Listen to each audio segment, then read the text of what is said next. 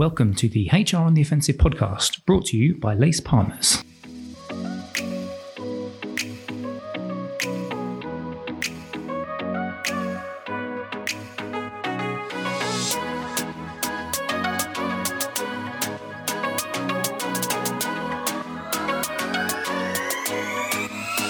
Good morning, good afternoon, good evening, and welcome to the latest HR on the Offensive podcast. Um, it's me, Chris Howard from Lace Partners, and back once again is my uh, renegade master partner in crime. I've already used that, haven't I? I probably shouldn't use that intro, but I like it. So, Emma Leonis, our exec director for HR transformation. Emma, you right? I'm good, thank you, Chris. But I think we need a little bit of a theme tune. That can that be our. Could be it. Could be it. I won't overlay the uh, for copyright infringement rules. I won't overlay it. Um, and we've got a guest with us from Philip Morris International, Andrew Hall. Andrew, how are you doing, sir? Good afternoon, Chris. Good to talk to you both. It's lovely to have you on. We're going to talk because you were a panelist at the uh, four hour white paper, which we launched in November 2020, which was around uh, HR shared services. It was the future of HR shared services becoming people experience and solutions experts. But what we wanted to do today was focus just on one particular chapter, do a little bit of a deep dive on one particular chapter. So we're looking at chapter four, uh, within the white paper itself, which is around service enablement. The chapter is called Service Enablement: Continuously Improving the Digital Experience. And just as a just before we actually delve into that chapter, maybe you could tell us a little bit about your role, Andrew, at PMI, and um, what you guys do, just for those who those listeners who aren't aware. Of course, an experience is definitely the buzzword at the moment because uh, I'm actually the head of service experience here at, at Philip Morris, and so uh, within my exciting remit, I, I not only look after kind of the traditional uh, service management components, but I also look after our service technology. Um, so, looking at how we provide not only the case management but also the channel management out to to our employees. So, uh, lots going on in that space at the moment, and uh, this this topic is one that's particularly close to my heart. Mm. And I'll tell you what, let's kick off with the first question then, which I wanted to ask you. And it relates to actually in the chapter, we have a lovely graphic which talks about the types of service delivery technology that, you know, we ask a question what type of service delivery technology do you use in HR? We uh, the responses that we got 92% said reporting analytics, 88% said knowledge management, 88% also said file, document and file management, 84% on portal or tier zero. We had 80% on case management, 80, 30% on RPA, and 28% on AI, including chatbot bots. From your perspective, I guess there's two questions I have here. Number one is Was there anything that surprised you from that particular response? And was there anything that resonated from a PMI perspective? So I'm, i might be giving my age away here, uh, Chris, but it, I was may, may, maybe a little bit surprised about Portal and Tier Zero only, only being 84%. For as, for as long as I can remember being involved in kind of uh, HR transformations or, or digital transformations, we've been talking about kind of Portal and Tier Zero for the last 15, 16 years. And so I'm intrigued to know what the 16% of organizations that don't have Portal or Tier Zero are doing from a, a channel management perspective. Maybe that was uh, one of the first ones that, that jumped out. Second one was was maybe around case management being so low. Uh, again, given the prevalence of uh, not not even the big uh, CRM providers out there, but I, I, expected and maybe thought that uh, case management technology was a little bit more prevalent. And I know there's always good old Excel and good old Access databases to manage these things on, but maybe I was a little bit surprised that 20% of companies are, are doing something else in that space. I think, Andrew, sort of what's quite interesting is what we didn't show in that report was the split of organizations that maybe used one versus all of those different channels. Because um, to your point, you know, you've got to be doing something. Um, you can't not communicate um, with employees or line managers or even business leaders from a channel point of view. But I guess it, it poses a question, you know, what is the right channel management strategy? And, and Chris, you know, one of the things that we're quite passionate about is obviously that contact your way kind of discussion. Mm-hmm. So I'm just wondering what your thoughts are, Andrew, particularly in your context, you know, the debates and discussions that you might be having around that at the moment. Absolutely. So as as as we're well, step back for a second. We're we're trying to implement a, a Salesforce base for our our um, service channel management. Okay, so we're looking at mobile, we're looking at desktop, we're looking at chatbot, we're looking at live chat, and we're looking at self-service all through that. And to be we, we have a series of assumptions about how that's going to work. But until we actually get into people actually actually touching the solution, it's quite difficult. A recent example, we've we've just implemented our Salesforce platform into one of our big markets. And we've we've absolutely seen the shift away from people emailing. We've absolutely seen a massive shift in terms of mobile adoption. 70% of the interactions are being done through mobile.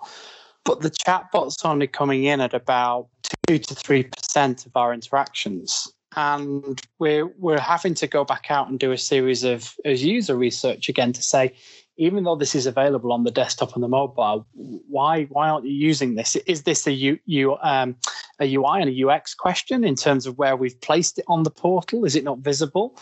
Are you afraid of using it? Is it something that's completely new from a, a channel perspective? So I think our view is as we test and pilot some of these channels out, we have to follow up quite quickly with user research to say, you know, what was it about this that really made you want uh, want you to use it?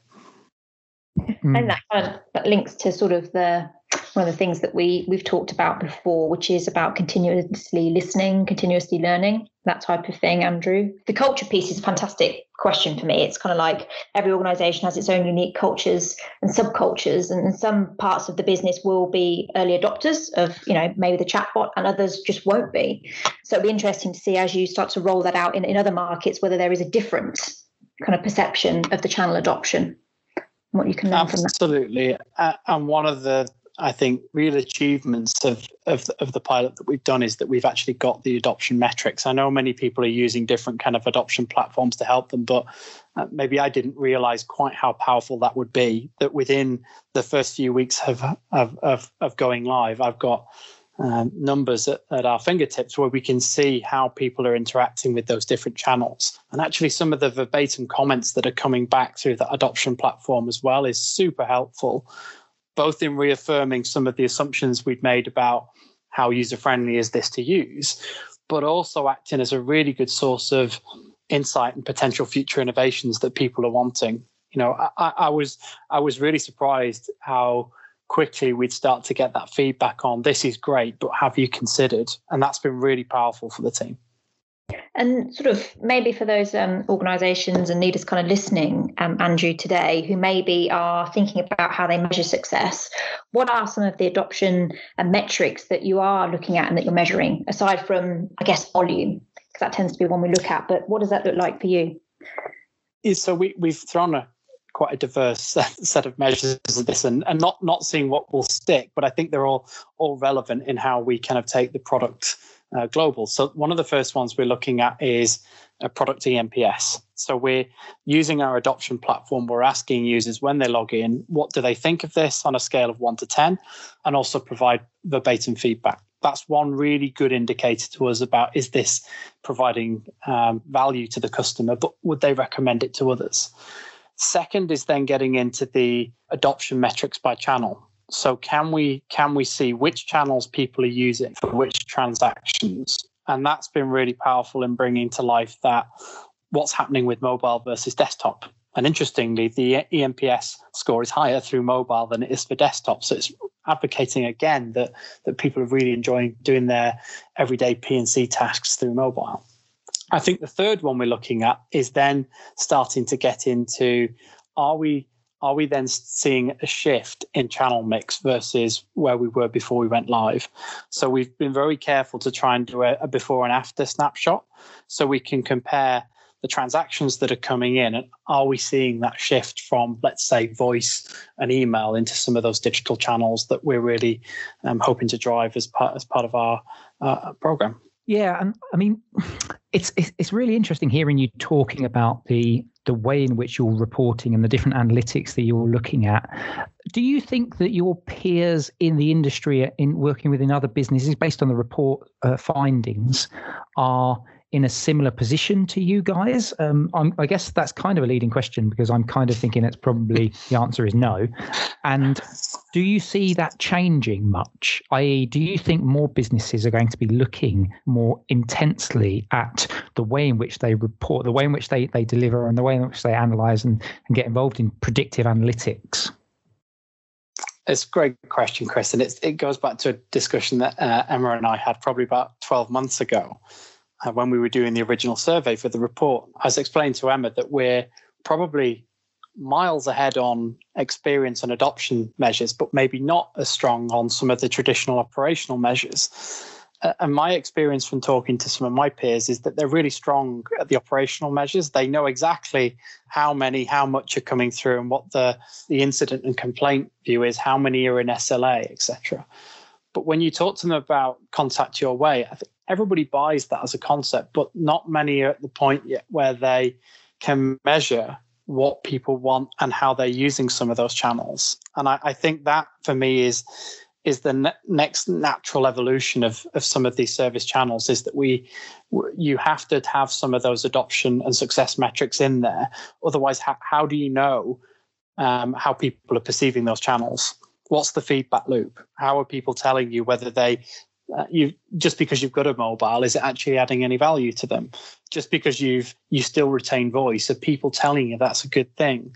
And so if you if you to take this as as we've done at, at Philip Morris this this product concept in this employee first model you've kind of got to live by those principles and, and have that feedback loop. And i think the analytics and insights are fundamental to that to that chris.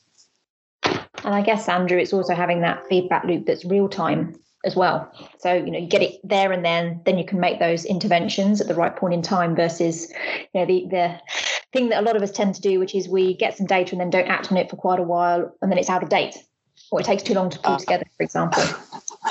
uh, absolutely. And I, am not going to sit here and pretend that uh, every single one of these reports is, is real time. I think that's uh, a little bit of the magic that we do in the background. But to, to be able to look at these metrics on a daily basis, Emma, compared to where we were two, three months ago has been so powerful. Just as an example, to go back to the the the P&C or, or HR head for that particular country or market and say, look what's happened since we've gone live. Um, we now need you and your team to really help advocate some of these channels because in a particular location, we're seeing that they're not using the chatbot, or we're not seeing they're using some of the digital channels. They're still reliant upon email and, and voice. That's so powerful. And it puts us from a service perspective on the front foot. And I'm just curious, Andrew. You know, we, have talked about the digital channels and the journey that you're going on to make some of the, the shifts from the traditional channels to those digital channels. So moving away from email, for example, and kind of you know voice to chat um, and, and to online to do that though i guess requires effective partnerships with other parts of the business as well as also within hr and i'm just curious as to any sort of tips or, or lessons learned you might have in terms of building those effective partnerships on your journey or other journeys that organizations might be on. Definitely.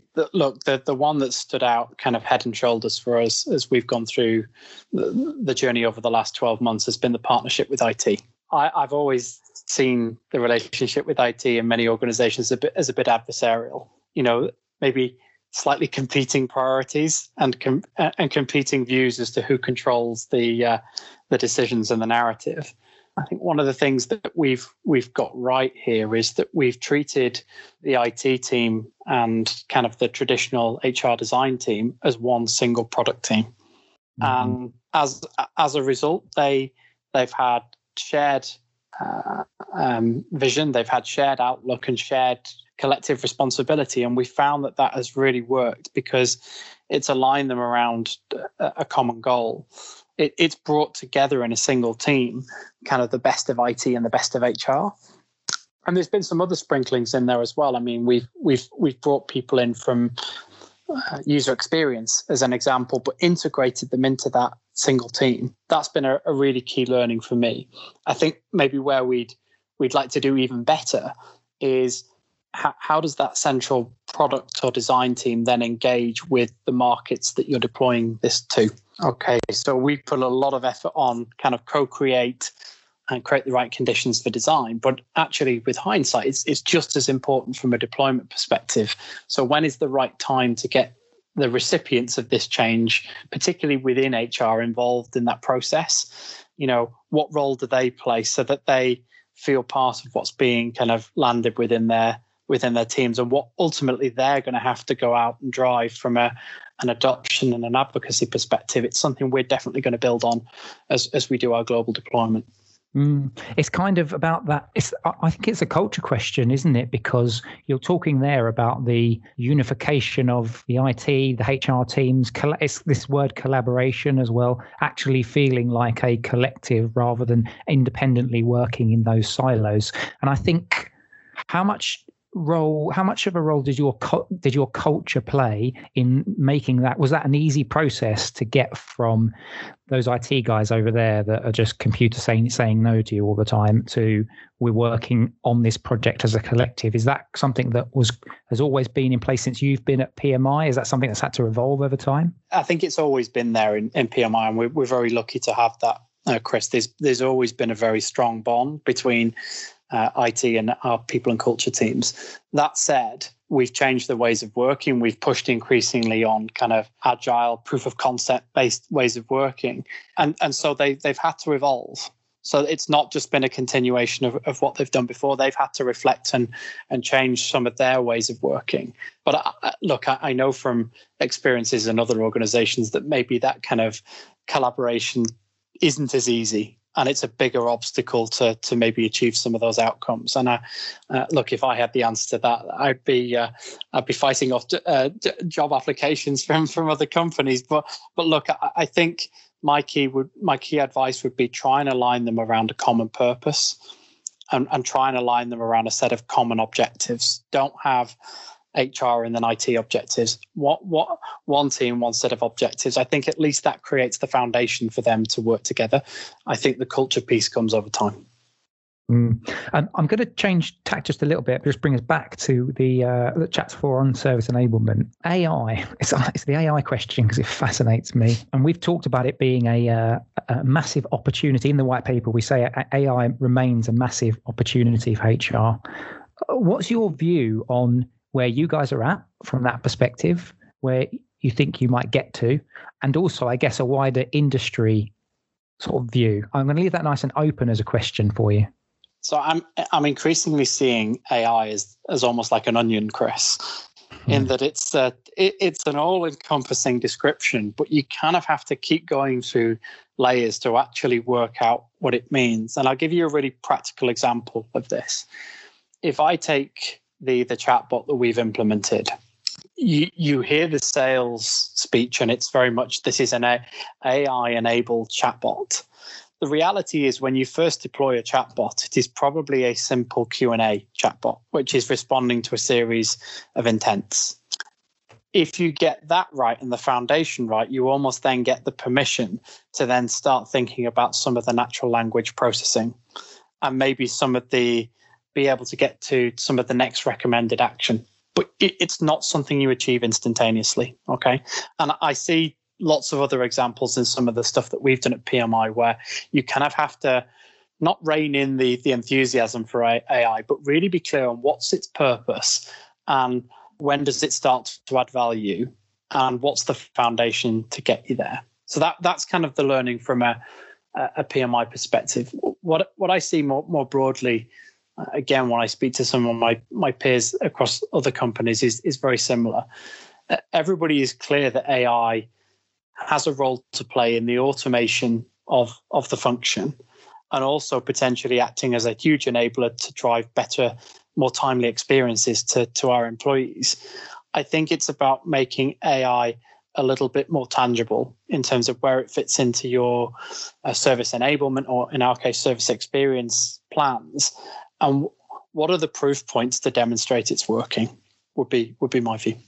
And and i think maybe andrew just to add to that because i absolutely agree with everything that you've said and would echo that i think there's also something around hr's own capabilities to you know know as you've said what to use ai for how to then continuously improve it because it's a completely different way of working. We talk about digital, but digital is such an such a big term that again is a bit like an onion because there's all different la- layers within that too, capabilities, systems, processes.